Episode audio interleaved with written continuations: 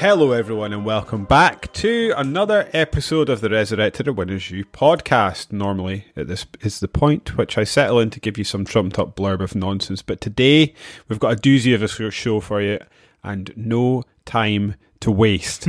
This game was described as deeply nostalgic by Shack News, everything Castlevania fans could possibly want by Hardcore Gamer, and long-time fans have plenty to compare that, plenty to compare this to, but will still be bowled over by Screen Rant.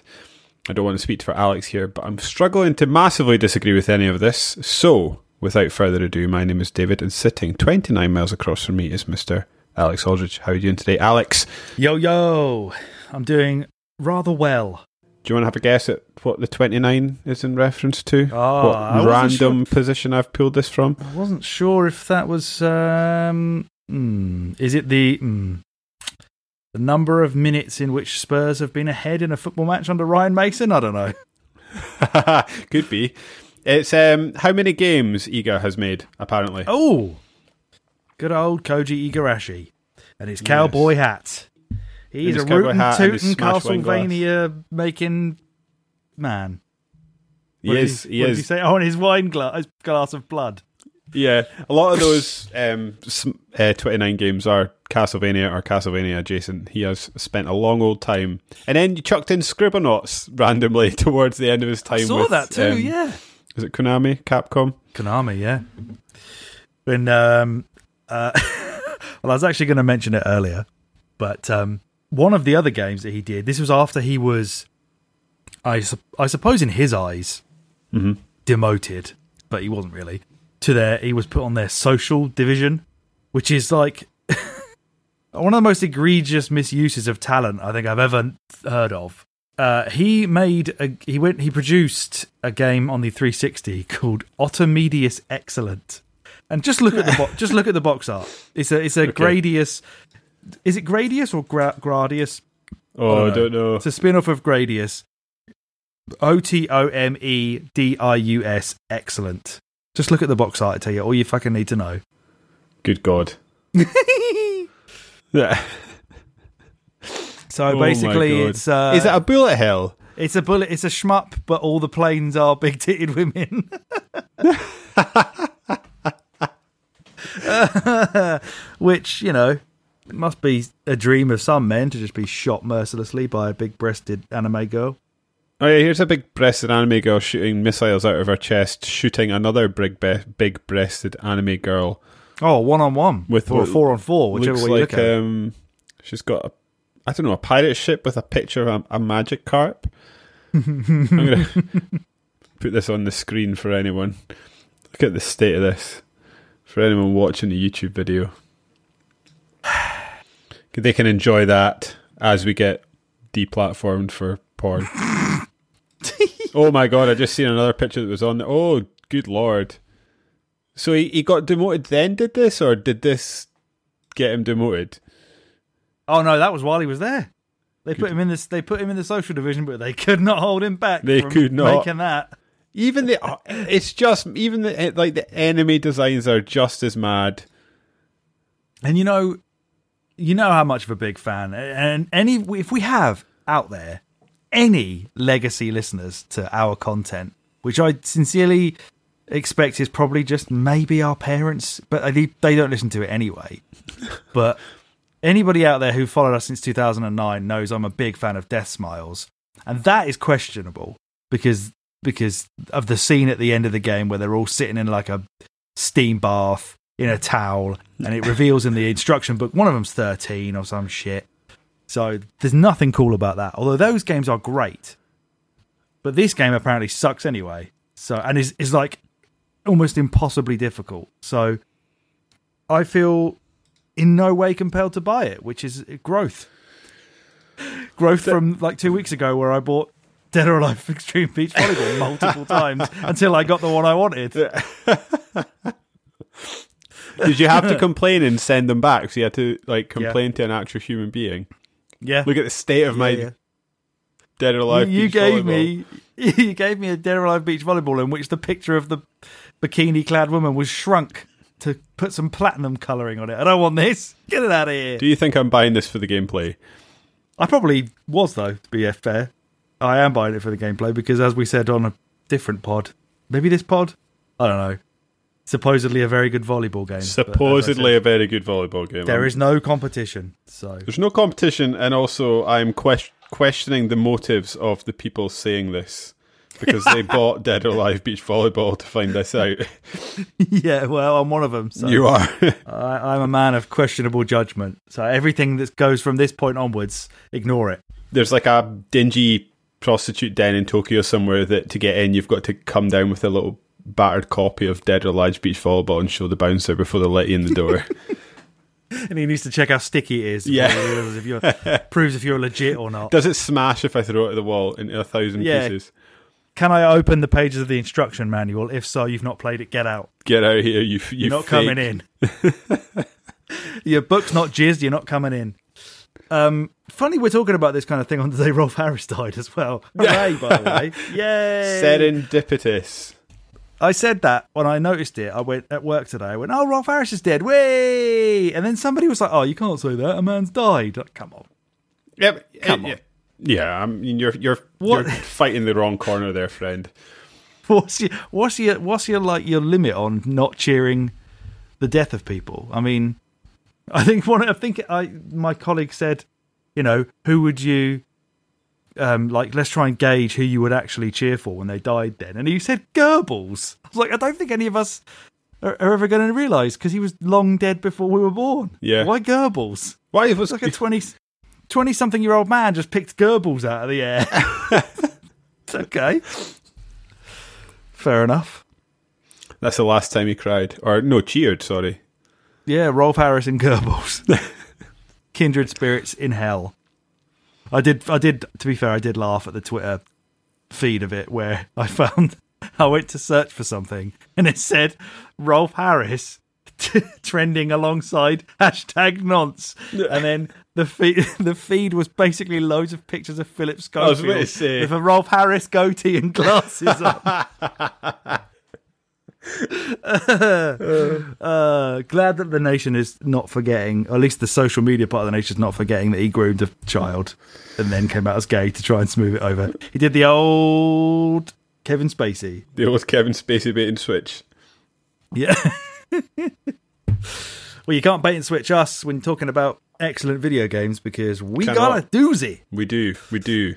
Shall we start with your thoughts? Because then I'll go into all this shit. Well, the actual game itself is absolutely amazing. And I think it's like amazing in a way that is like sort of sort of the gameplay is modern enough to be like a nice like so I'm trying to think how to put this into words without saying something I don't mean, but like Castlevania, when we played it, was it last year, um, was like yep. a just be- instantly became like an all-time classic for David and just became like a really important game in the to me, anyway, within the pantheon of games. Oh, it, it's, it, is, it it just is. This one is, in terms of gameplay for me, was like, not that Castlevania wasn't fun in any way, shape or form, because it was. Um, it just felt like it had modernised that sort of gameplay loop in a nice way that I appreciated. Or maybe I just started engaging with stuff. Like, we were speaking about the different builds you can do. Is that yeah. a thing you can do in Castlevania? Because, like, as we spoke about, I would have just... Unless I had been playing this sort of alongside you, I would have just bludgeoned on through with one build and never changed. Like, I never would have explored that, and I feel like I would have missed out. I would say you you probably can't do that in Symphony of the Night quite as much, but you probably can do in some of the more, you know, the more recent mm. Igavania games, as they call them. So yeah, this just sort of felt like a touched up around the edges... Gameplay wise, um, I did encounter a few bugs I think I spoke to you about, and one hilarious bug yeah. that allowed me to absolutely just cheese the life out of a, of a boss. Same. Do you remember when um, Dominique oh, fell yeah. through the floor? And I, yeah. I managed to just find her with the Void Ray somewhere hiding down the bottom and just swing it round really rapidly until I managed to get some D P points at the bottom. D P? No. Damage? Hit, I don't know. Damage points. I um, continue to be sort of building on what we were just chatting about, like confusedly confused and baffled by the art style of these games. They just, I just can't, I don't understand. None of it, none of it fits, and none of it makes. I'm not even saying it's bad. I'm just saying like that nothing fits with anything else. It is just off yeah. the wall insane. And Castlevania, I remember thinking the same thing about that as well. Yeah, I mean, elements of the older Castlevania games were sort of like trying to be a greatest hits of horror, kind of to a, on a larger okay. scale than Resident Evil has been. So especially things like Symphony of the Night and a couple of ones after that. A lot of the monsters you'll see are just kind of, you know, ticking boxes for, you know, you're fighting Dracula, but there's also like Frankenstein's monster and werewolves and zombies and, and all this kind of women stuff. Women playing guitars. Dragons. Yeah, well, the, yeah, but then eventually, yeah, his creative juices just seemed to overflow, and he went nuts with it. Now, when this this game had a trailer come out, in fact, I might show you it now. So the first trailer that came out, I think, after the Kickstarter had finished, mm-hmm. they'd done quite a lot of work on it, looked dog shit, and people were quite disappointed, and uh, obviously, being the time that we live in, were not shy about making their feelings known. Mm-hmm. So they delayed the game by a significant amount of time to sort that out. Um, you'll see from that trailer that I've just sent you, um, they actually even, at the, right at the beginning of the trailer, this is their official trailer as well for the release date, they actually put like shots of you, uh, Twitter comments about people just like dissing the game, and then like showed like how they'd updated the graphics to make them much better. Like some one of those comments says, "Boy, does this game look rough." Yeah, I'm just reading that it in and their own like, trailer. Does I think this man just? Uh, I, I'm just so confused by him. Oh, oh, and he's like, "No, I will prove them wrong." Yeah, he throws his glass down. Oh, you'll notice um, back to big-titted women. You notice they massively uh, reduced the breast size of that first boss. Christ Almighty! Oh my God, he has because the original was ludicrous. Yeah, it does look better. Miles better. Yeah, like Miles a, better. Night and day better. I will say, in terms of like the lighting, in terms of the backgrounds, they largely achieved. I don't necessarily think the enemy design in this game is all that pleasing to look at. So I think the environment's absolutely benefited from yeah. the time they took to do it. But some of the... I mean, some of the enemies look fine. Um, but it's not necessarily a game where I would say that the overall art style is in its plus points. Mm-hmm. And the bosses especially, I think most of the bosses look absolutely ridiculous, just like terrible. Some of them just look like actual poo. Yeah. The the, the train one look just, just looks like a bit of shit on a machine. Some of the bosses where you get like their their techniques off them, The you know the one with the double jump mm-hmm. and the one where you get like the reflector ray. Yeah. They just look like really bad like anime Power Rangers. Mm-hmm. And the fucking hand, the little spider has rubbish. Stained glass window just morphed into like thing from Adam's Family. Terrible. You know the upside down dinosaur skeleton. Okay, cool. I guess. Yeah. Lest we forget the the, the worst of all, Johannes' running animation. There is a man suffering from debilitating piles. Just awful. I, I never got over the fact how easily they your sort of companions were able to maneuver themselves around the castle. Like, did they have some back passages I didn't have access to? Because they would just appear totally unscathed from areas. And they're like the merchant from Resident Evil. All the Resident Evils that have merchants in, especially Village, where they got that massive obese, like morbidly obese lad, mm-hmm. just keeps rocking up in the corner, like, yeah, vampires aren't eating me, mate. They couldn't if they tried. Yeah, well, yeah, maybe the, the layers of flab on his neck would stop them from getting to the blood source, but that man's blood's got to be doing a lot of work to keep him going. It, you, it's got to be pumping around there pretty quickly. So they missed so. a trick there. They missed a big lunch. Especially all those meals you're bringing them. Yeah. I forgot about that, yeah. But yeah, I don't know. Again, th- you're right. This game, absolutely. People just seem to just show up behind you. Although I guess quite a lot of them have ulterior motives that we end up finding. I mean, Zangetsu survives going to hell, apparently, and then just comes back at the end. Yeah. A little secret post-credits scene. Oh, I didn't see that. Oh, he just comes back. I thought he was dead. Yeah, he just comes back and picks his sword up and was like, yep, moseying on. Son of a bitch. Because there's, they not, do we not like discuss how sad we are that he's died at some point? Probably in some dialogue that you and I would have skipped. Yeah, probably one of them times when you go to Johannes to make a, you know, make an omelette, and he starts talking to you about bloody summoning demons from hell and Shardbringers and whatever. Dishing out massive spoilers. Like, yeah, yeah. Shut the fuck up, mate. Go and make my ice, my my strawberry crepe with your I, consommé. Get out of my sight. I don't know whether what it says about me or the game, but I spent so long cooking stuff in this game. Just spent so I, much time doing recipes and running back and forth to grind out stuff. Well, that's oh. something we were going to get to later, but we might as well talk about that now.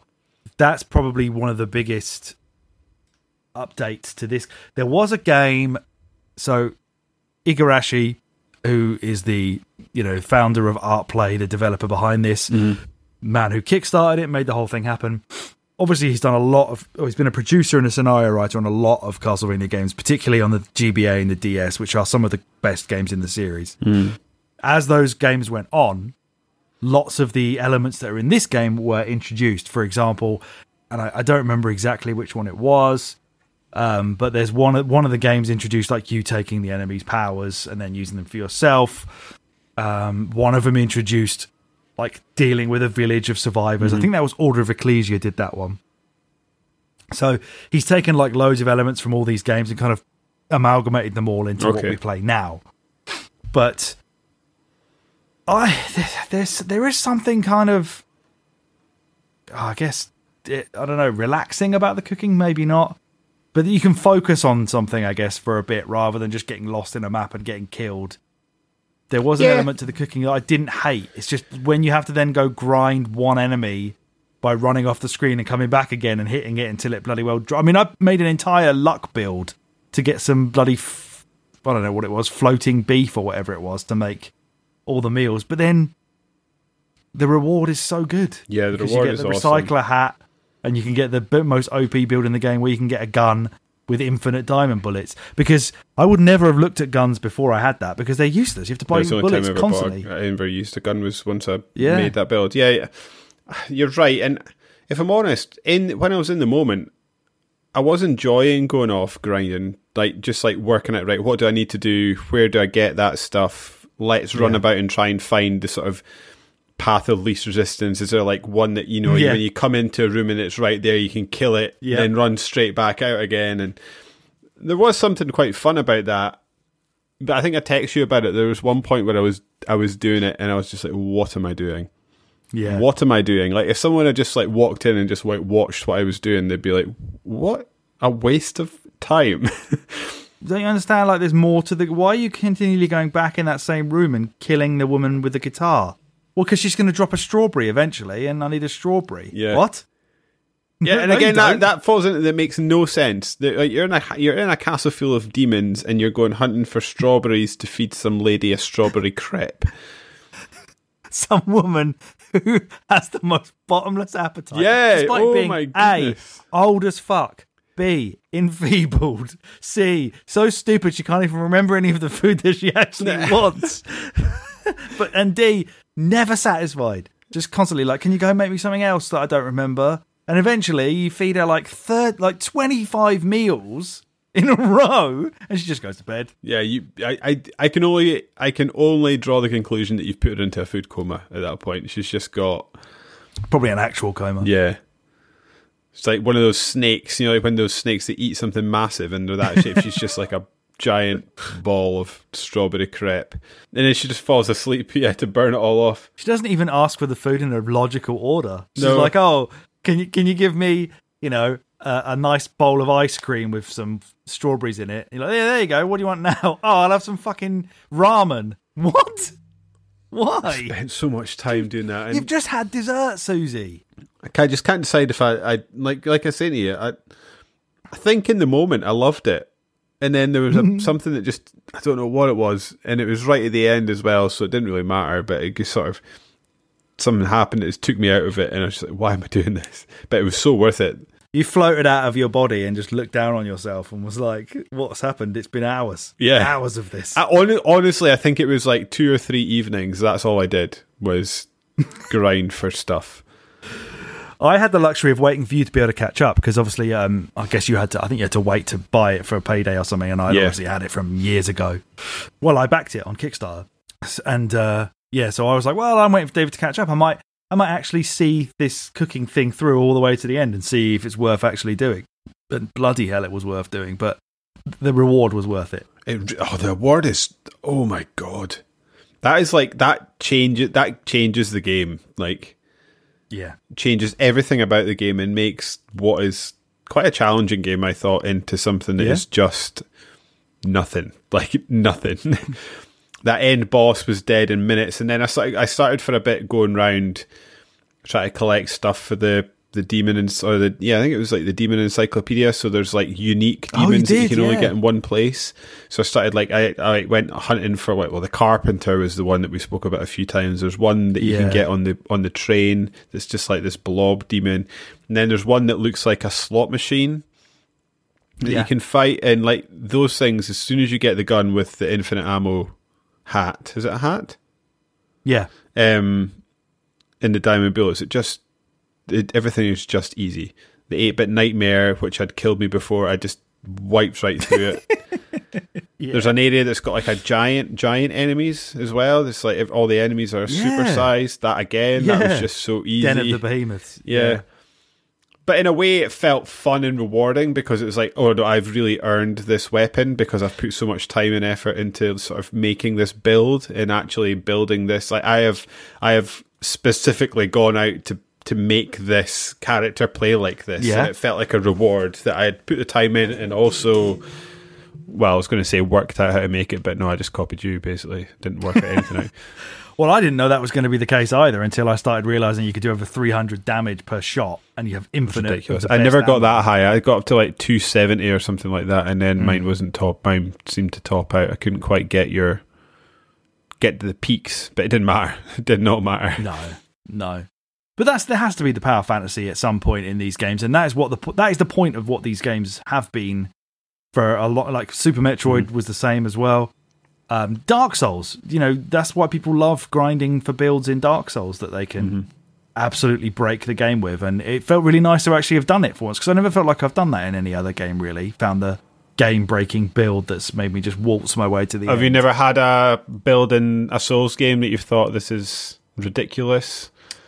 Maybe not ridiculous, just that I really enjoyed it. Mm. I don't feel, I don't feel like I've ever just had one where everyone's getting killed in one hit like this one was doing. This one's, yeah, you felt like you'd... I, yeah. Felt like and it's a distance weapon as well, so you can't even, no one can even touch you. No, not at all. Let's get through Let's get through some of the trivia, right? So apparently, this game came about... The Japanese game development scene was apparently very um, surprised and took a lot of notice in... Keiji Inafune's decision to leave Capcom and then start a Kickstarter for Mighty number nine. So do you know much about why he left? Was it because of... Cause I, and my, my, is my, I, don't know if he, I don't know if he was made to... I can't remember I wonder if this now. Is like my read is perhaps wrong, but like I, f- I feel like in a, it's, I'm very fascinated by the idea that in sort of Japanese culture, it's a very respect-based what, society. Everything's based on like age and respect yeah. of your elders and stuff like honorifics that. Honorifics and stuff like that. Yeah, yeah. and I, I can't remember where I heard this, and so I don't even know if it's true. I think it was maybe a university lecturer. It's like they, they will tend not to sack people. They'll just sort of move them into an area that they can't do any damage. And it, like that in itself is almost worse than getting sacked because they're going to... Because everybody you work with... Say, like, they move you somewhere where you're, it's an obvious demotion, everybody knows it's a demotion, but you still got to go to work with all these people. Whereas if you just left, got sacked, got a new job, you can sort of start afresh, whereas you don't get that opportunity. That's that's harsh in a way that I was surprised by. So it makes me wonder, yeah. did something happen with his relationship with Konami that he got moved? Because that's a, that's a, that's a that's not even a sideways move based on what you were no. saying. Yeah, yeah. It's um, kind of like what happened to my dad when my dad was getting close to retirement age and they they made him apply for his own job again, and he apparently put through this like you know like half hour long PowerPoint presentation to show like how loads of the processes mm-hmm. were invented by him, and they didn't give him the job and gave it to some guy in his thirties and asked my dad to train him, and my dad was like nope, but they didn't sack him. My dad my dad just had like a floating job for the last like year of his career. Just what do you want to do? He was like, oh, I'd quite fancy to go travelling again. I haven't done that for about twenty years since I had kids, so can I go to America again or something? And they just let him go off Amazing. and do whatever he wanted. He just floated about, just being a boss. Yeah. While some fucking thirty-year-old's like, can you show me? It? Nope. They wanted to know, should have kept me in the job, but nah. But whereas Inafune apparently just um, wanted to start his life over, apparently. He'd been with Capcom twenty-three years. He said, the game industry itself must change the way it goes about making games. And he cited that job security creates complacency amongst staff, and big budgets with very large staff create problems within Japanese game companies. So he buggered off to make a terrible video game that he should be rightly ashamed of. However, he clearly was not necessarily behind the best bits of Mega Man, whereas Inafune, uh, sorry, Igarashi mm. was definitely behind the best parts of Castlevania, yeah. which is why his did a hell of a lot better. Um, as we discussed a bit earlier, you know, he's, he's mainly known for Castlevania games. He's one of the sort of forefathers of the, the Metroidvania genre, which is why we're here for Metroidvania right now. Um, his first game was, of course, Symphony of the Night, which he was a uh, assistant director and a programmer for. Which he really basically sort of adapted the the formula of the eight-bit and sixteen-bit games and kind of added this non-linear exploration to it and the R P G mm-hmm. elements, which is what is a staple of what they have been ever yeah. since then, really. Um, that that that type of Castlevania game was known as an Igavania game. If you if you sort of you know one of the fans, if you're really the, tearing apart the genre.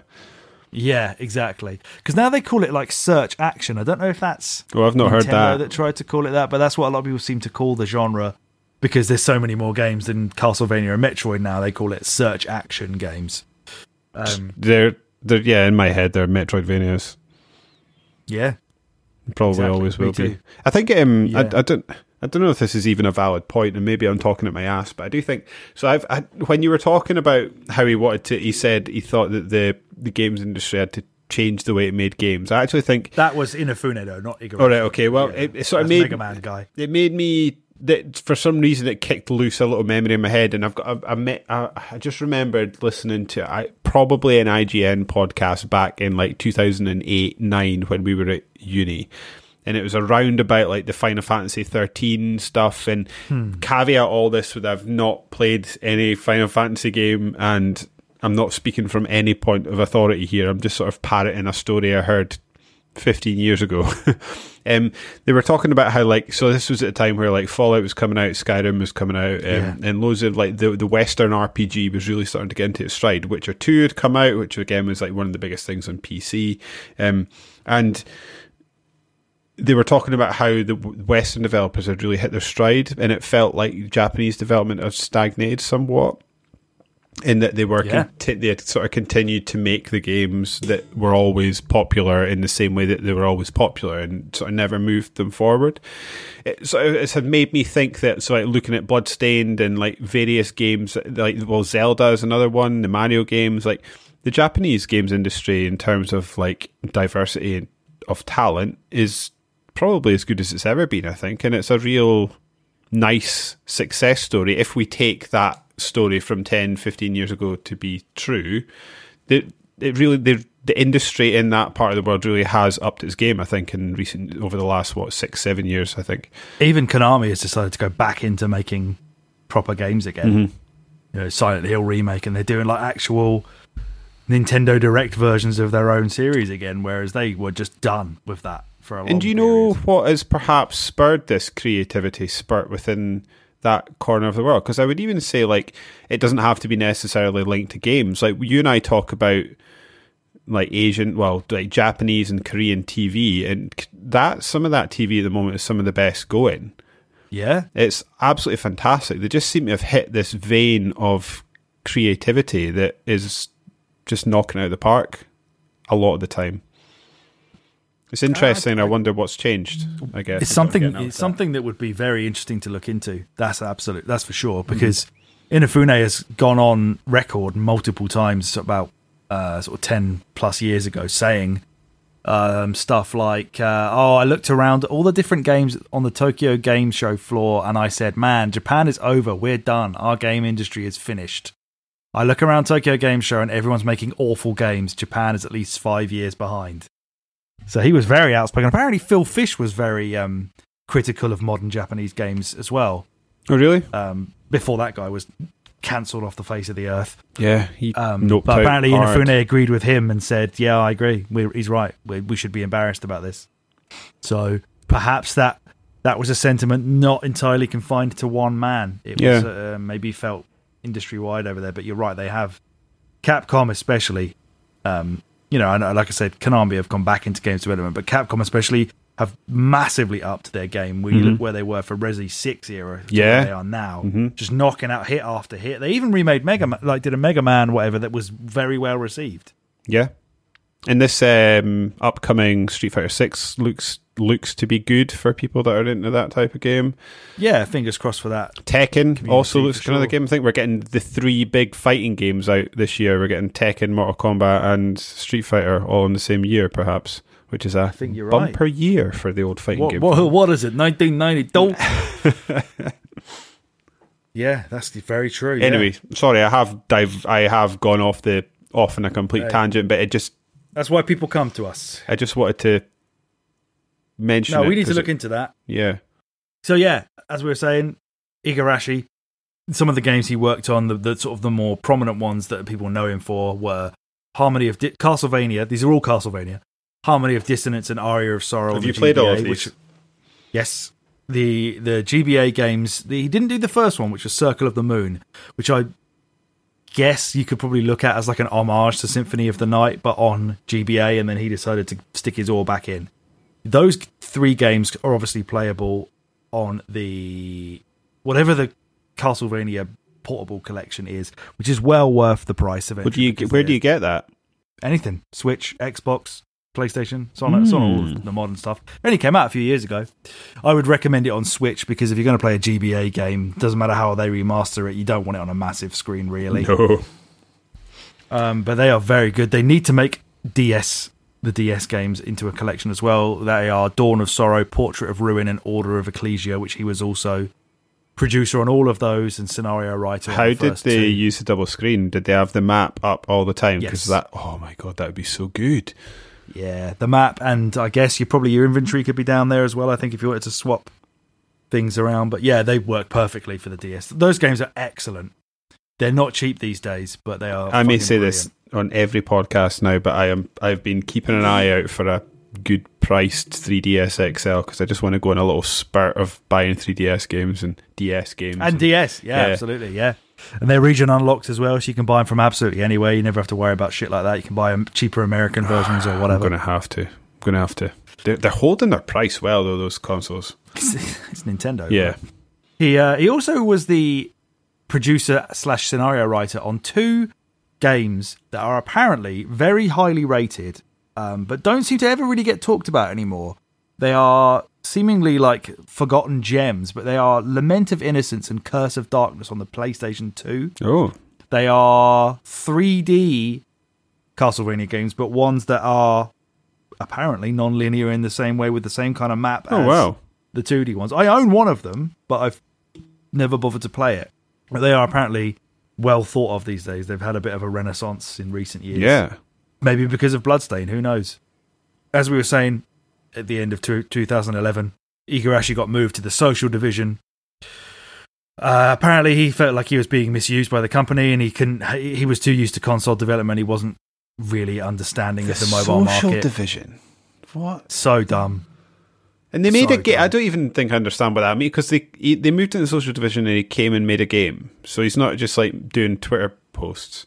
No, no, no. They're just making social games. So basically mobile games. Ah, uh, right, okay. So he made, yeah, he made that stupid Otomedius Excellent. He also made a Kinect game, Lead Me's.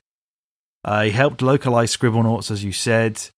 Um, and this is obviously when Konami decided that, and to be, you know, this is one of the only times I will be fair to Konami, is that the Japanese gaming scene had gravitated more towards mobile games than anything else. Yeah, that's true. Be- um, I believe partly that is due to the, the long-held culture of Japan, where most houses would have a television in it in the living room, and the father of the family was the boss of the television. So playing console games as a Japanese teenager was quite difficult. You wouldn't get a lot of time for it. So sure, mobile games is where everything sort of yeah, shifted. The, the P S P Konami and stuff like that. And for some reason, again, Monster Hunter, right? Yeah, you, you've. Um, I I would honestly must have been like ten years old, but you've again just like kicked loose a little David memory. I've I watched a new. It was when Tamagotchis were a thing. There was a news yeah. report talking about how Tamagotchis were sweeping the world and how actually they had come from Japan because of people typically living in small living spaces without a lot of, yeah, and a lot of like no like garden space and stuff like that. And this was an attempt to sort of allow kids to learn about pets and things like that. So I guess it's the same the same idea yeah. on a different side yeah. of the coin. I, I when I went to Tokyo, um, it was like two thousand and I don't remember what year it was now, sixteen or something. I uh, went to go see a friend of the guy who I went to Japan with. So he had a friend out in Japan, and he lived in a an apartment in Tokyo that was, I want to say, two rooms. One of those wow. rooms was a bathroom. So you had like a little hallway. So you'd go into a hallway, and on the, alongside the wall of the hallway was a kitchen, like a, a hob and a sink on your right. On the left was the toilet and a shower. And then there was the main room, and that was it. And he had his bed in there, which was also a seat. It was just like a fold up, like futon that he sat on in the day and slept on in the night. And he basically sat in the middle of his floor and listened to music and played Football Manager on a laptop. I mean, it's, it amazes me that amazes me that people live like that. But also, when I was in Edinburgh last week working, I the, the hotel that my work put me in was like a box. There was like a toilet, a corridor that was about as wide as I am, and then a bed, and then the T V yeah, was like, like up on the wall. And I was sitting there watching T V, thinking, if I was single, I could just hook my Xbox up here and just be quite happy. Give me like a little hob that I can cook my dinner on. Yeah. I'm fine with this. Can you explain to me what Bloodstained: Curse of the Moon is? That was one of the stretch goals for the Kickstarter. So the Kickstarter campaign, which is what I was actually supposed to get onto anyway, that launched in May twenty fifteen. Mm-hmm. Um, they delayed the game by twenty-seven months. Um, apparently, that is not Well, there's no apparently about it. We know it's not uncommon for Kickstarter games to be heavily delayed. Yep. Apparently, the average delay is thirteen months for a Kickstarter game. Obviously, a lot, most of them probably never even get made, yeah, or don't even meet the goal. So, yeah, it had like twenty-eight stretch goals or something. Um, it made five and a half million dollars, which was eleven times its original goal. It's the second most backed Kickstarter game of all time. David, tell everybody listening what the most backed game on Kickstarter is. On Kickstarter, I'm yeah. going to know it when I hear it, but I don't know. It's very similar. It's very similar in oh, terms of not Mighty the feel num- of... Is it Mighty... What's that? No, no. Mega Man one. No, not that. But it's it's very similar. It's an old Japanese game that people have been wanting for ages. Shenmue. And the guy came back and said, there we go, Shenmue three is the most backed game of all time. Because I think the most this backed the game of all time, but it's off, it's not on Kickstarter, would be probably be Star Citizen. That's in like the hundreds of millions, I think. Oh, is it? Okay. Yeah. What's that on then? P C. No, it's still not out. Oh no, what what what was it what's it being backed on? Something privately, different? I think. I think people are just sort of oh, logging onto the website and donating money to this thing. Oh, okay. They started selling okay. ships and insurance and stuff like that, and the game's not even out yet, and it's like ten years old or something like that. It's Jesus Christ. Sorry, um, you were telling me about development and what Curse of the Moon is. Yeah, so that was one of the Kickstarter goals, was to create an entire eight-bit prequel game. It's an eight-bit prequel. It is basically the N E S Castlevania games, just with these characters. So you actually play as most of the people that you see in this game. You play as Zangetsu, you play as Alfred, and I don't remember who the other person you play is. Oh, it looks exactly like a, an old-school Castlevania game. Yeah, it plays that way too. And it's that was made by Inti Creates, who mostly worked on like Mega Man Zero, Mega Man X, uh, Zero, uh, Z X, sorry. They also helped with Mighty Number Nine. Right, okay. It's fun looking at the eight-bit versions of these bosses I've seen in three D now, because a lot of them are... There's a few crossovers yeah. here. That money wifey that has money like dripping out her chest is there. Yes. Yeah. I think I think quite a lot of the bosses have been taken from that game That's and put cool. back into this one again. That's yeah. fun. And have you played this? Is it good? It's fucking hard. Is it? Yeah, the second one is, is the better of the two games for sure. Curse of the Moon two, or because there's a Curse yes. of the Moon. Okay, and is that an eight-bit yeah. one as well? Yeah, that is a much better game. The gra- the art style is like vastly improved. And are these all linked story-wise? Are they set in the same place? Different characters. Well, they're apparently prequels. I, I don't know. I don't know well, how much of the story follows. Oh, I don't know. I don't know about the second one actually. But the first one's definitely a prequel. I can't remember how it ties in because I suck at it and I never finished it, so I don't know. I would say uh, if I was to hazard an educated guess, it would be that the story is like a kind of adjacent thing. Of, okay. Here's what Zangetsu was doing to become this great warrior before he then ended up. Here, here's what Alfred was constantly doing holding he... back, as I as she liked to say. Yeah, apparently, yeah. Oh no, uh, I wasn't going all out again. Otherwise, I'd have killed the shit out of you. Uh, what else? So another one of the stretch goals. So yeah, some of the more interesting stretch goals, as well as that um, Castlevania Curse of the Moon, was the voice actor for Zangetsu. Do you know who it is? Uh, oh, we worked this out, didn't we? It's um, Geralt. Was that what we decided? That that is what you know. Have you ever watched Indie Mouse? No. Indie Mouse is like a, a a more long form Australian version of Dunkey. Oh, cool. Nowhere near as funny. I'll give him a um, follow. But he is good watch. But he himself, in his video, made at least ten jokes about Zangetsu being Geralt of Rivia. Uh, decided he obviously wasn't going to check anything before oh, he did all these no. jokes. It's fucking David Hayter. It's Solid Snake. Is it? Amazing. Yeah. It's totally wrong. Oh, what a... Yeah. Oh, I bet he's gutted. I saw somebody in the comments was like, oh my God, this guy's played the whole thing through and made a video and he didn't realise it was Solid Snake, and he was like, oh, I've never played the games. So, which is weird. You've never played any Metal Gear, all right. But now, if you go back and hear it now, you'll just hear Solid Snake immediately. Oh, really? Yeah. So he was one of the stretch goals because obviously he's worked with Igarashi at Konami before, mm-hmm. or he's obviously met the guy. Also, the um, the composer for the game was um, Yamane, who did Symphony of the Night, among many other Castlevania soundtracks as well. Oh, there's a game. There's a gameplay mode. Did you did you try any of the other like? Oh no, I forgot. No, no, because there's ones so there's where a- you can like. Random the game or something like that. Yeah. Is that right? Yeah, there's a there's a roguelike basically mode where it just randomizes. I'm not sure about the layout. I assume items that you get it yeah. probably randomizes those. Because that's one. I think I, I think when we discovered it was there, that was one thing I wanted. I I was saying to you, I yeah. I wish I knew Link to the Past enough to be able to play that randomizer yeah. mod that you can get on P C, because that seems like it would be great fun. That takes you so long. It takes me so long even when I know where the stuff is. Yeah. Yeah, you can play the whole game as Zangetsu, which is pointless. That's a long-running trope of Castlevania games by Igarashi, where if they give you like a, I think even in like um, Symphony of the Night, you, they give you like, yeah, you can play through the whole game as Richter Belmont or whatever, and it's like you never actually get any powers, you never actually get any items, you never actually level up. You're just it's just a like character. God, you're just it's just God mode, but that you've just got that set of moves, and then what's the point of half the game? Yeah. If you're not increasing your powers and then unlocking items to get you through parts. Yeah, it sort of defeats the whole purpose, doesn't it? You've just pasted a like a really powerful bloke in it and expect me to play it for seventeen hours. I've just done it already. No, thank you.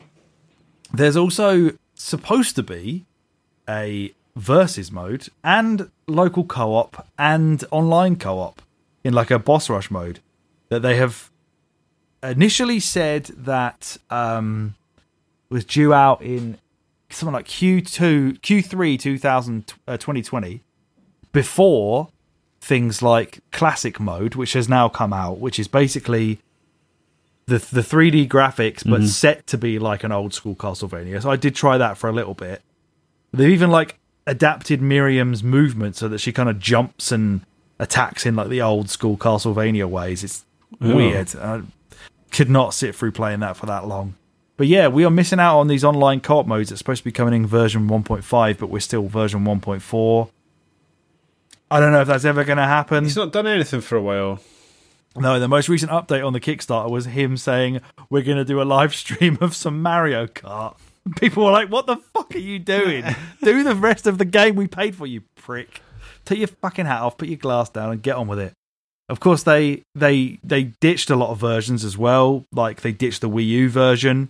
They ditched the P S Vita version because that got discontinued because they delayed it so much. By the time they actually got the game out, the P S Vita was no longer viable, so they had to ditch cu- a couple of versions that people were paid for, which is Fair. unfortunate. Yeah. But they, they offered they offered people that they could change to any version they want or have a refund. Okay. They did they did you know they did whatever they possibly could. But they basically had a roadmap that was supposed to finish in Q four twenty twenty, but it's gone on a lot longer than that, and it's still, they have not finished it. I believe it's within a year of it coming out, so it came out in June twenty nineteen, so what was that, for like four years uh-huh. from when the Kickstarter started? They sold over a million copies in the first year. So it, it did well, and I think there is rumours of a sequel coming out, which we both definitely hope that there is, yes. because this game is fucking brilliant. I was going to go through the story, but to be honest, I can't be bothered. Um, it's just nonsense. It's nonsense. There's a yeah, big castle. Fucking, she can get shards into her body. Somebody's controlling her mate for the, the couple of shard bringers. People have unleashed hell into a castle. You got to go there and stop it. Twist: the woman selling you all the stuff from the shops. Actually, the big, oh my horrible God. person. She uh, apparently she was really pissed off that uh, when everyone was making shardbringers and summoning demons and stuff, they killed loads of humans. So she wanted to get revenge on God. So she uh, just summoned a big demon that you ended up killing with a with a infinite diamond bullets. Yeah, I don't think she thought that minutes. through particularly well.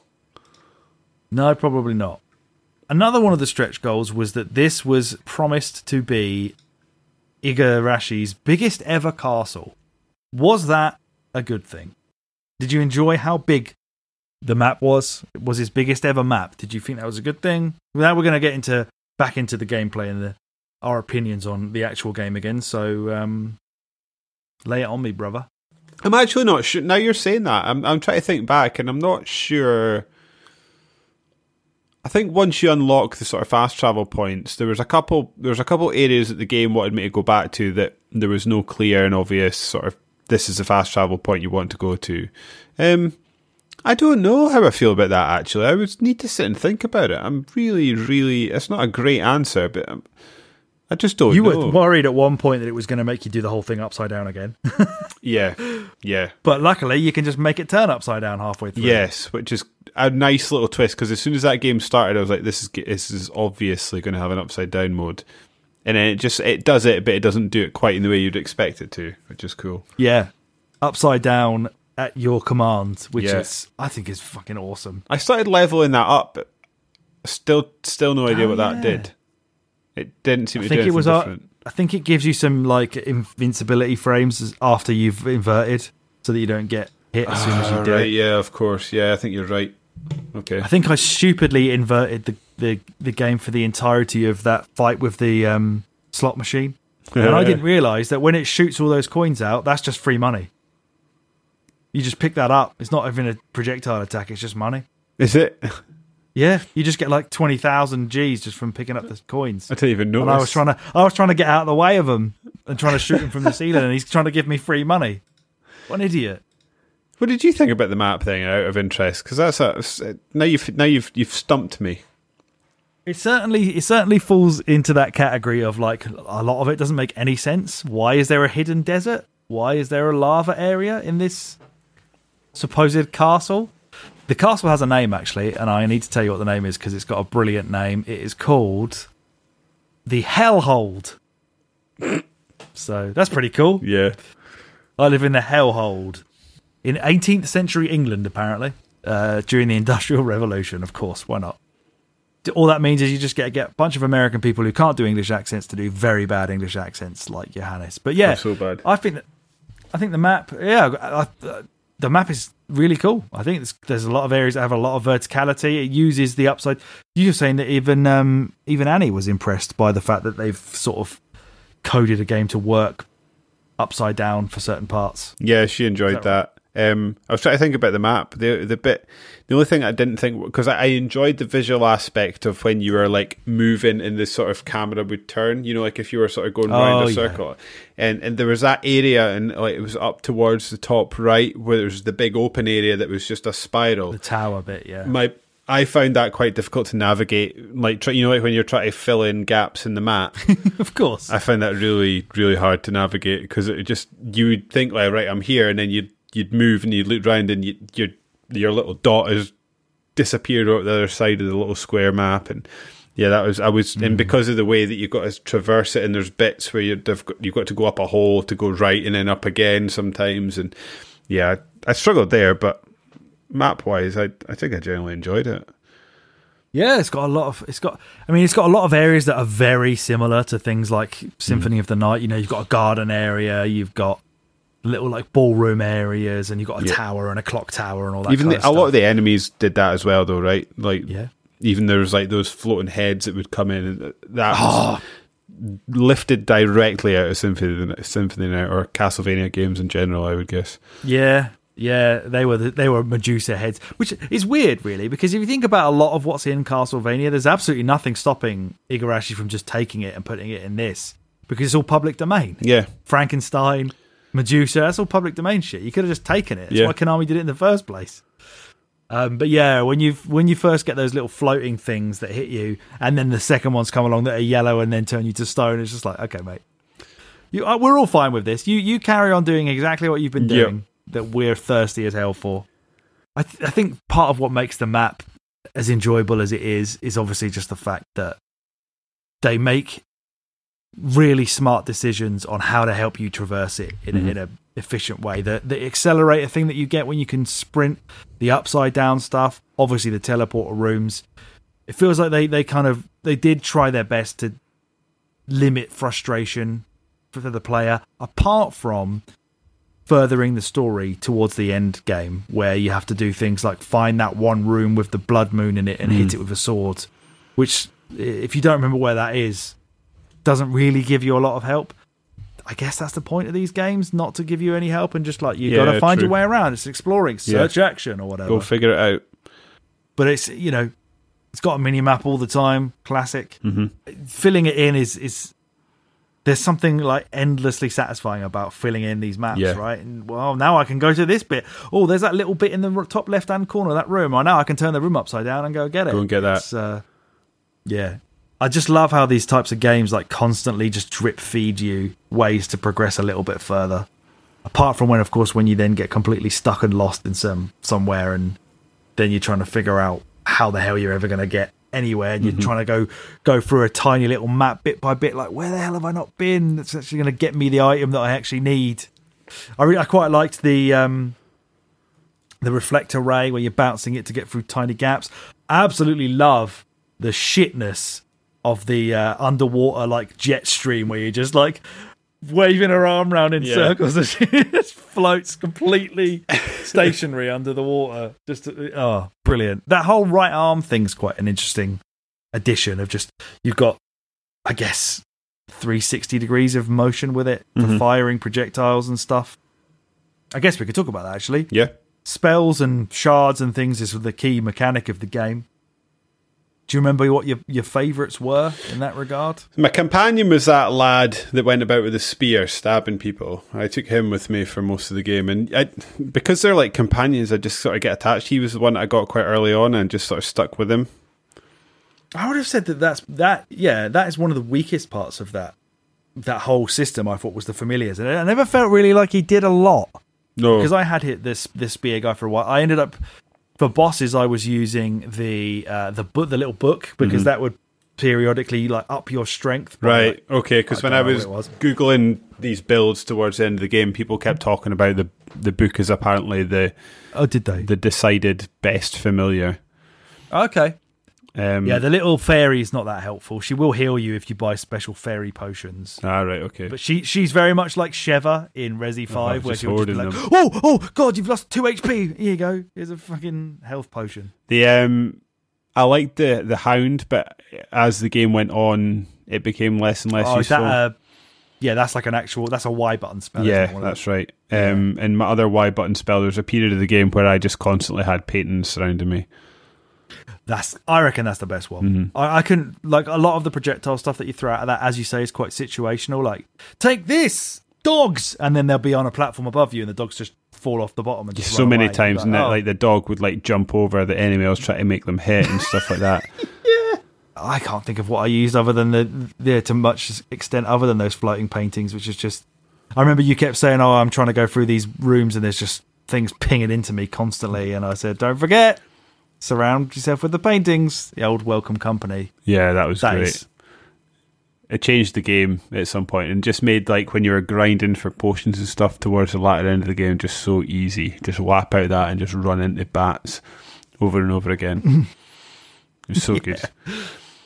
I watched the speedrun of this, and it seems like they they kept using for the um, for the right trigger, you know, aiming with the right stick stuff. They were using that dragon head that you get from the boss. Oh yeah, okay. Mm-hmm. I used that for quite a lot as well, but then I ended up with the void ray. I kept I kept banging on about the void ray to you all the time. Like, have you got the void ray yet? I just loved it. It was just like a it just like beam people mm-hmm. in anywhere, and I just like completely abused that for the final boss or anything really. Just stand on the ceiling and just point this like. ray of dark energy at them and completely melt them. Do you have any more? Try to think of other ones that really jumped out. I there was a lot I didn't engage with very much. The well, there's there's one for every enemy in the game. So wow, okay. So there's probably ones I didn't even get then. Yeah, um, you'd have got an achievement if you did. Yeah, I found like the, I found the for some reason my brain just couldn't remember how to get the fist out. I used to always have to Google oh, yeah. it every time I wanted to use that. I was like, I can't remember how to use the fist. Every single to grab time. Grab the old Iron Maidens yeah. and move them out of the way, yeah. Which, of course, yeah, then after you after you get the, the... It's just pressing R B, isn't it? And after you get the accelerator where you just run super fast, none of my builds had the hand on it anymore, except the one shortcut. You can make shortcuts where you add, you know, set builds to certain... You hold down the left trigger and just press a direction. It's like a build wheel.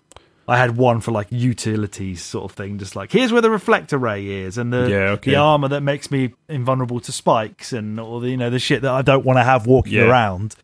But if I need to do it, I don't want to have to go in and out and unequip. An area of the map that I was I finished the game before I figured it out, but I was I've spent a long time trying to pick like bookcases up with a fist because there was like a room that I couldn't get into because it was blocked off, and there was a button that you had to press to make the area drop. And obviously yeah. I had to get a bookcase on it, and I could not figure out how to do that. Because even I thought, oh, if I turn the room upside down, the bookcase will fall down, and then I can sort of move it into position, but didn't, didn't just stayed, stayed in position. Couldn't figure that I out think at all. I, I think I remember having trouble with one of those types of rooms as well, where I had to kind of like be holding on to it when I then inverted so that I could take the book. Oh, I bet, that's, I bet that's it. Damn it. The shortcut thing is another is another element of them, like, putting a quality of life adjustment yeah, yeah. into these types of needs games. It. So you don't have to, yeah. yeah. Really needs Especially it. Especially if you're just like, you just need this one ability for one moment. Mm-hmm. And if you have this ability, it takes away you being able to do an actual attack. Mm-hmm. Then, yes, I would like that at a press of a button and then get rid of it again at a press of a button. Yeah, and it makes like keeping items and actually thinking about the items you're getting a thing, because up until that point, until you sort of coerce me into messing with the builds and using the shortcuts, I was just I wasn't I, I mean I, was, I don't want to say I wasn't thinking about what I was doing, but I was basically looking for highest stats, most damage, and yeah. then attaching that and just ignoring everything else, whereas actually messing about with the shortcuts and the and the different builds made me sort of engage with the game in a way that I hadn't up to that point, which was really really welcome. I think it's, it's some I'm always I always enjoy when games encourage and reward you to sort of poke around with the mechanics a bit more than finding the Absolutely. thing that works for you and just riding that home.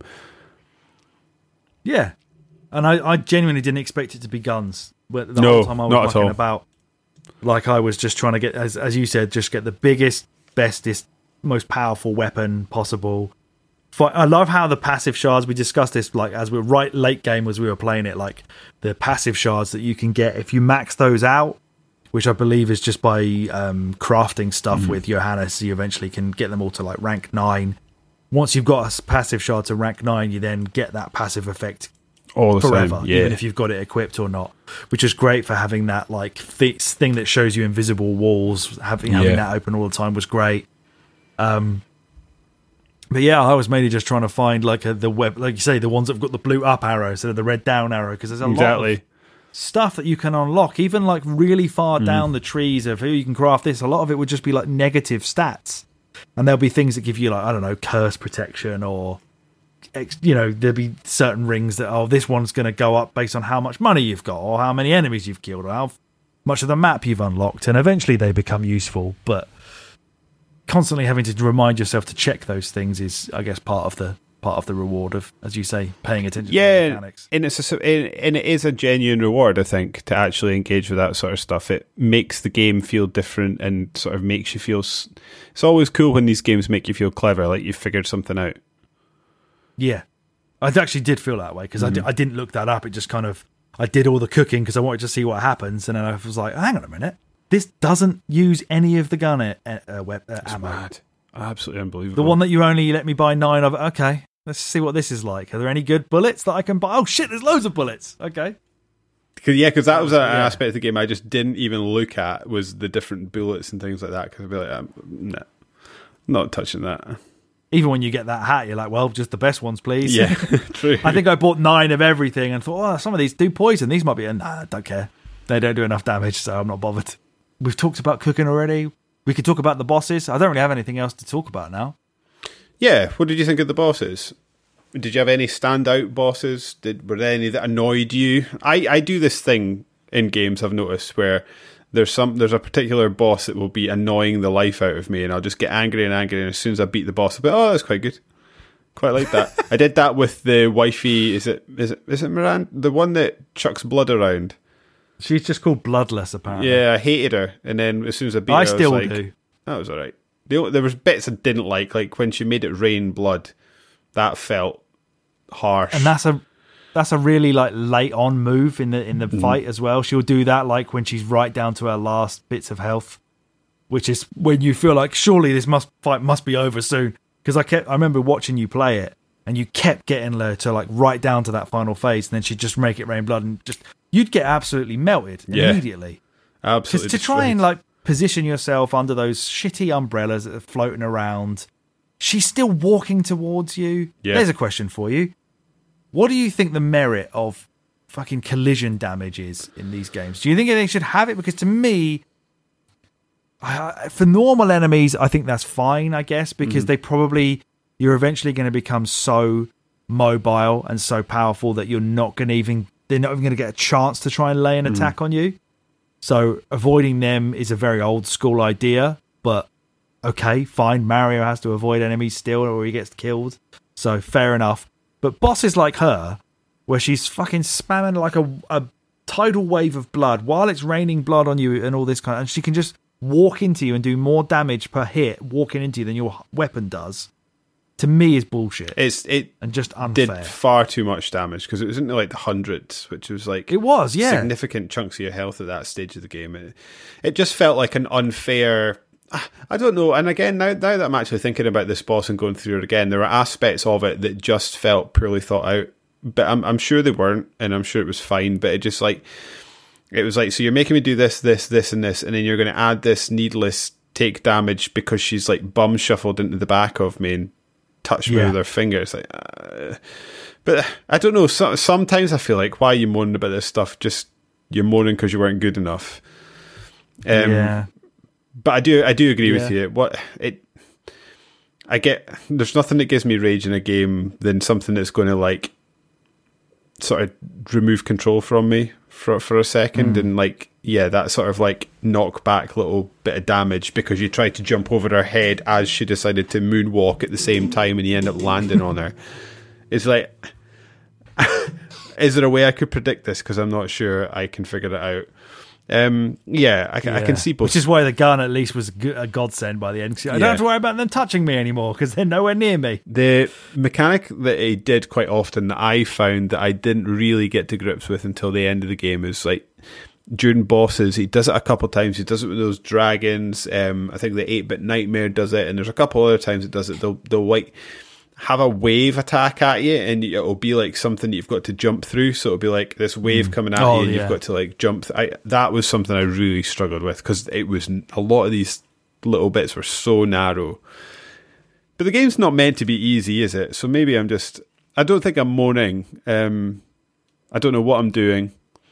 I agree with you there, and I feel like every time something like that gets the best of me, it's it's almost like I have to sit back and think, like, why am I shit at this? Like, why am I getting my ass mm. kicked? And it feels like, and I'm assuming you're probably going to agree with me here, and it's across most games like this, boss fights that involve not attacking the boss and just t- like stepping back and avoiding damage, I can't compute that shit. If I'm not trying to hit you, yeah, I don't know what I'm doing. I don't want to step away and jump over some shit and just wait for like two minutes while you get your attacks out of the way, and then I can attack you back. No, no, no, no, no. I need to get to you and hit you in the face as quickly and as efficiently as possible. So I would die to that shit all the time because I'm just too greedy. Just it's, get greed on trying to hit him. It's greed because I don't I don't know whether it's just years of playing games or it's like a personality thing or maybe just both. But like for some reason it's been adopted into my brain that if if I am not damaging an enemy, I am asking to be killed. Like I feel like, yeah. like when I go into a boss fight, it's like this, this needs to die as quickly as possible. And I need to always like, be doing damage, otherwise I'm asking for getting killed. Yeah, do you remember like um, like Metroid Prime when Ridley flies away? Just excruciating. Yeah. Like, come back! I can't attack you. You're not even attacking me. What's happening? It's going off for a cup of tea. Oh, man. Um, what do you think to the final boss? You sounded as if you had some trouble with the final boss until, obviously, I showed you the broken build. I tried it like twice, and then I got... I was... This is, I think it's funny, like I, I had used up most of my potions by the time I got to that final swirling part when you go mm-hmm. through, um, and then I just ended up getting killed because of it's like the lizard head, the the the hitbox for that was slightly different size to the other lizard, the other heads, and it just kept catching me and killing me. um, but yeah, once the, I think once I got the gun, I. maybe use one potion, if that, in the entire boss fight. Like it just, it just was a total triviality, if that's a word. Like it just was, there's nothing to it whatsoever. So um, yeah, yeah, I don't know, um, because like I say, I, I didn't try it enough with my Woos build, and then when I was O P, I just, I barely even registered the different phases that she was go- that we were going through. Yeah, that's kind of how I and I had that build before I even tried it the first time. So all like Dominique and all of that just got absolutely rinsed. The only thing that was annoying with that Bale boss, the the King of Demons or whatever it is, is the fact that it just like when he's like slithering around the edges, sometimes he leaves you a platform stand on, and other times he'll just go, just overlap the platform and give you damage. And again, it's just oh, you've just touched me a little bit fine on the, on the bottom of my shoe. I only realised that that was a platform towards the end. I was like, oh, it's obviously just oh, the little area. Floaty pink yeah, thing. Yeah, I thought it was yeah. just like an area of effect thing that I had to avoid, so I just stayed away yeah, from it. Yeah, me too. Yeah. Plus I could go on the ceiling, right? So oh, yeah.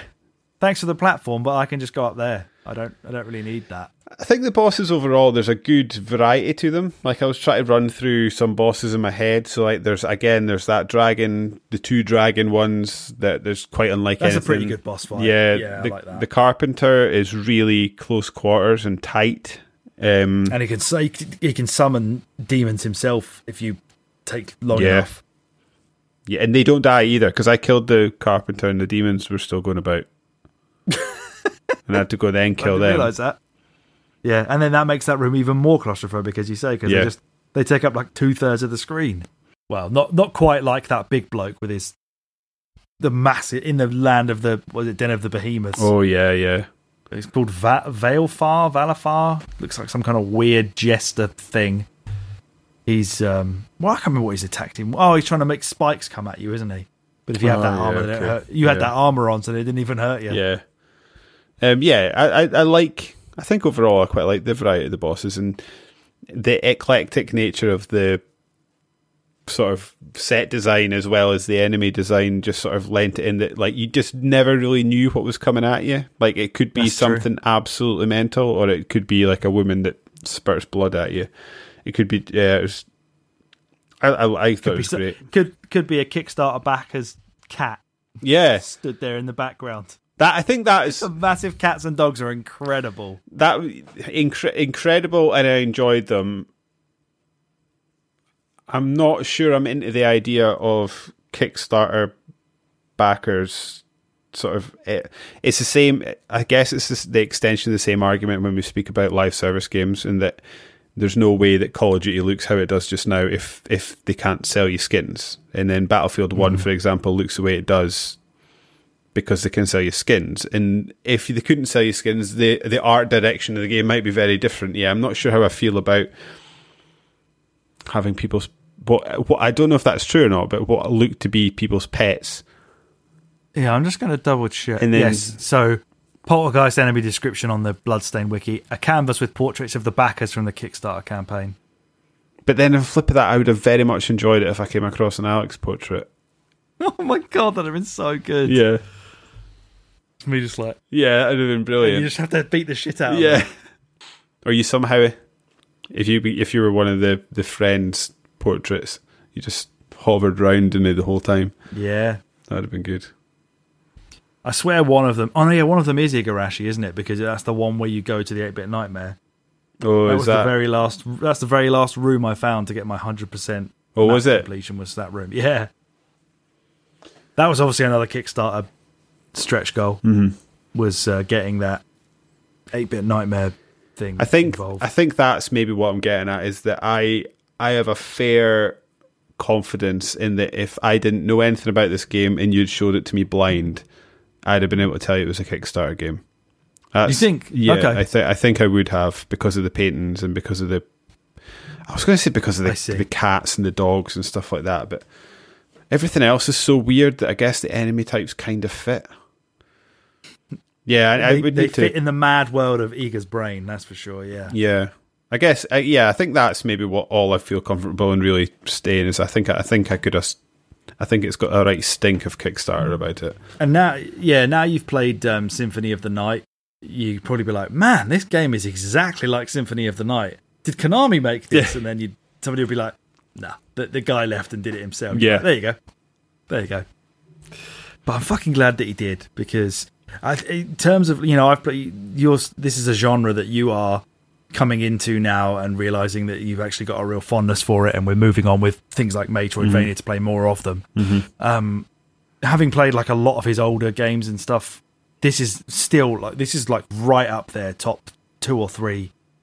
Is Castlevania the, the best, played. Or have you got like a Metroid one up there? If you're no, you... it's, pro- it's probably yeah, it's probably Symphony of the Night, um, Super Metroid, Metroid Dread. This um, I can't think of too many others that have been like challenging those lot. I've never really been a big fan of um and spoiler alert for anybody hoping we're going to cover it, uh Hollow Knight. I, I'm not massively into that. Never played Hollow Knight, actually. Yeah, Blasphemous was pretty cool, I think. Um so the ones that, because I've not played a, f- a huge amount, I'm trying to even list them like one hand probably the amount of g- these games I could play, especially outside of our podcast. um Ori and well, Will of the Wisps, the Blind Forest. Yeah, that's it. Yeah, Will of the Wisps is the second yeah. one, isn't it? Um, yeah, I think traversal in that game's up there for me in terms of it just being yeah. fun to move around the environment. Um, as was Guacamelee. That was fun. Just oh, to move of course, around. Yeah. Guacamelee's up there as well. Yeah, that's probably top three. Um, Symphony of the Night in this. Probably, it's probably more fun to move around the environments in this game. Although the the speed thing really changed things, because she is quite plodding. She, she's got, a, yeah, she's kind of similar to, again, I mean, you could guess this right now. I watched the speed run. What do you think the speed running technique is? Is it is it skidding on your knee, like that slide kick thing? Yeah, it's just, but, oh no, it's backstepping. Oh, backstepping, right, okay. Like uh, Symphony of the Night, just constantly backstep all the way, moonwalk all the way through the game. It's so weird is, when stuff does that. Yeah. But you're right, she is quite slow, and a lot of the times I did think to myself, like, is the sliding going to make this quicker? Or I think that if you do, like, the, the downward kick, that can get you across big gaps. Oh, really? Um, fast. You know, you do, like, you yeah. do two jumps, and then you do the downward kick thing.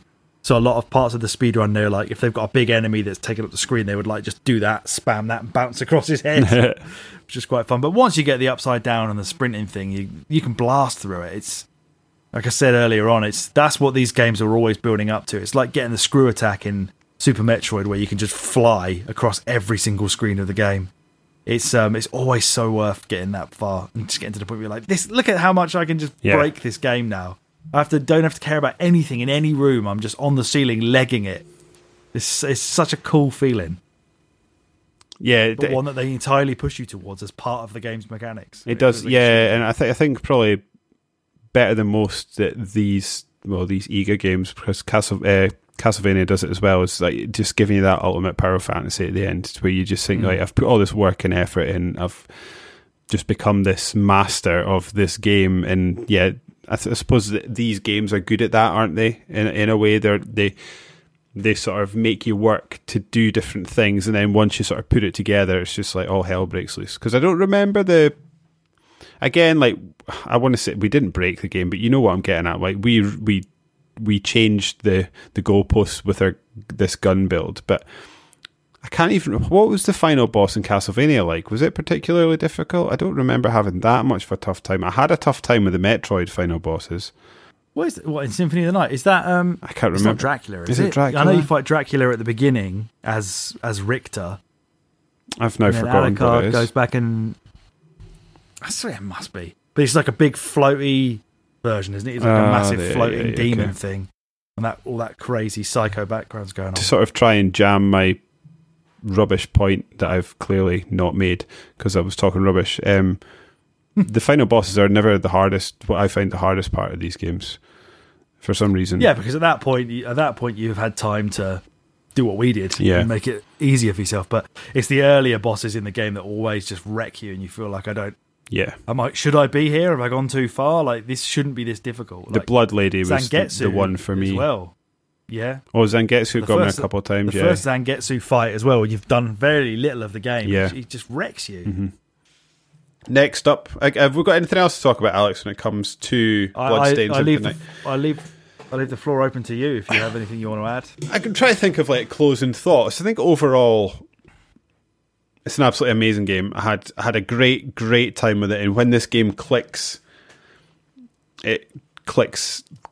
Up there with the best that of these sort of Metroidvania games that I've played. And I think it probably, for me, it sits neatly behind Castlevania at the moment as my favourite one of these games. As yeah. someone that doesn't really have a massive catalogue of experience with them, it's one and two for me.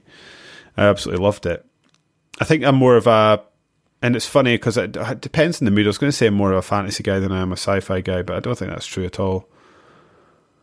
I don't know, but yeah, overall it's good. Um, a couple bugs, um, like say, like there's a, a I got hit so hard by that dragon enemy that I fell through the floor and then was just able to walk up behind it. Its attacks only oh, yeah. face in the middle, so I was able to just stand behind it and kill it. Then the, you had the enemy that um, fell through the floor that you could kill. My game seemed to stop letting me sell certain items. That was confusing me. Oh yeah, you had some that just weren't showing up in the store to sell them, even yeah. though they were not being equipped or anything. And they yeah. weren't part of any. They weren't any special item or part or attached to any quest that I was aware of. There was a couple times I thought I fought. You know, like when you take on a a quest to kill enemies. Yeah. Um, it had that little green scroll on the map. I would kill yeah. every enemy in that room and then not get any sort of progression towards these missions. Um. So yeah, I, did, I encountered a few bugs. But again, it goes back to the fact that, I mean, it, did, it wasn't enough to ruin the game for me. Mm. Um, it was enough to annoy me at certain points or just confuse me, sort of add another layer of confusion to a game that I'm already baffled by. Um, yeah.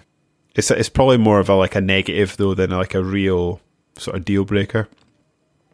Yeah. Um, but yeah, it was overall great. I love the... the weapon build stuff. I think for the most part I enjoyed the boss fights and just sort of traversing the areas, and like you say, like the the size of the map meant that when you went to a new area you never actually knew what you were going into, and it was so mm-hmm. different that I, I quite enjoyed that. Because, and again this may be wrong, but for the most part Castlevania was largely a castle. Is that right? Have I just I forgotten? There was things? Definitely like an underwatery bit there. I don't think there was like a desert and a fire, like lava area in it, and an ice world. I'm pretty sure they weren't in the castle. Yeah, so like this game, he sort of, it felt like the shackles were off in a way that allowed him just to do whatever the hell he wanted. And I just love that he seems to have been fully like vindicated for doing it. Yeah. And like he, yes, it took them ages. Yes, it was obviously delayed. And yes, they probably won't ever meet all their stretch goals at this point. But his decision to break out on his own and bring in people that he trusted to help make a game that he is well known for and is widely revered as the one of the forefathers of creating. He's not a fraud. The the guy is legit, and his games are still great even when he's not got backing of Konami. I just hope that for the if there is a sequel that he has a, you know, a, a studio actually puts some effort and money behind it to back him to make it even better. Yeah, it's it's also nice to see that sort of, I guess you would sort of class him as an auteur, wouldn't you? Like, like yeah. these like video game auteurs, like uh, Ko- Kojima is the big one that thinks that like Kojima wanted out of K- Konami and he wanted nothing to do with Metal Gear Solid anymore. Like the stuff he seems to be doing is very different now. Whereas yeah. Igarashi, is that right? Um, he seems yep. to be perfectly content. He's found his lane. He's found the type of game he enjoys making and playing, and he's happy to do that. It's quite a nice, wholesome story because a lot of people in his position get sick of what they do and want to go and do something That's different. True. But we'll see. I guess we'll see what he does next, because I was looking at his Wikipedia mm. and he hasn't done anything in a little while. There was that R-Type game, but he seemed to just get a special thanks on it rather than actually be attached to it in any meaningful way. Yeah. Yeah. I feel maybe we're due an announcement for a sequel to this mm-hmm. in in the summer. Do you think he goes Kickstarter again, or do you think he's done enough to warrant a well, publisher backing him? Well, yeah, I'm hoping he can get a publisher behind him, but he, he he's obviously he's the founder of this Artplay studio, so perhaps not. They made a lot of, like I say, they've sold well, they've sold over a million copies. I think they've done quite good um, business on the other two games as mm-hmm. well. So perhaps they're self-sustaining enough that they don't need that anymore, that they can just kick on. But yeah, it'd be interesting. We shall see. We shall see. What have we got up next, Alex? It's one of my choices, though, isn't it? So I suppose I should tell yes. them what's up next. We're going to play. Yes. We're going to round off Metroid, Metroidvania with. Uh, I th- I suppose this is quite a different one of these type games, isn't it? It's a very much so. Yeah. It's a little bit out of the box. Uh, we're going to be playing some Shadow Complex, which I've already started. I don't know about you, Alex. Have you been digging in? Well, you know my trials and tribulations with it. You have been night. having them, yes. Um, I'm having a good time with it so far. It's it's very unlike any other one of these games that I've played, in a way that feels your hand is certainly held a lot more, and it feels shorter, but we'll see. It will definitely be shorter. Mm-hmm. We actually, that was one of the mentions we had on Twitter, wasn't it? Um, from uh, at Squid Kid ninety-four, who says, uh, you have to discuss... Uh, I, th- I think he thought we were going to get more done than we actually do. But um, he said, you've got to discuss Omega Strike, The Mummy Demastered, Zeo Drifter, and Shadow Complex. So I've already mentioned to him, going to get one. You are, yes, you're in luck. You're going to get one of them. And that is the one, Shadow Complex, which was, as you and I discussed earlier on today, epic at the height of Gears of War. Came along with this random weird box of spin-off thing. Yeah. Yeah. Which no, no, it's Nolan North, isn't it? No, oh, is it yeah. Nolan North? It is Nolan North at being as Nolan North as he can be. Yes. But yeah, you've got that to look at. You've got that to look forward to, which I suppose brings us towards the close of another episode of the Resurrected Winners You podcast. So it's time to pack up. Lights off, lock the doors, head back to our hovels to prep for the next episode, which, as we've just said, is going to be Shadow Complex. For some reason, that is that is such a bog standard... like nothing name that it is not going in my head. It is just like it's it's so Space awful. Marine. It's just like so bland. Anyway, but two words that mean absolutely nothing uh, to do with the game and nothing. They have no relation to each other. Shadow nope. and complex are like two completely different things. Doesn't make any sense. No sense whatsoever. If you enjoyed what you heard, if you enjoyed what you heard today, and even if you didn't, please subscribe to us on your on your podcast feed of choice, and then please think long and hard about leaving us a five-star review. Alex and I don't get paid for this, so you may as well thank us by giving our egos a wee stroke. It helps grow the show, and we really do appreciate it. If you're listening to this, you can also subscribe to our YouTube channel by heading over to YouTube and typing A Winner Is You podcast into the search bar and then clicking that wee subscribe button. Should you desire, you can also get in touch and tell us what you thought about any of the games we've covered over the years by firing us an email over to a winner is you pod at gmail dot com. And you can keep up to date with the latest goings-on over here at A Winner Is You Towers by following us on Twitter at Winner Is You Pod, or give me a follow on Twitter at David Smiley one, or Alex a follow at SuperThrillix. Alex, have you any other business, or is it time to bounce out of here? Let's get out of here, son. And on that bombshell, I've been David, he has been Alex, and we have been A Winner Is You. Bye. What do I normally say? And I'm out. And I'm out. Keep gaming. And kill those murderers dead!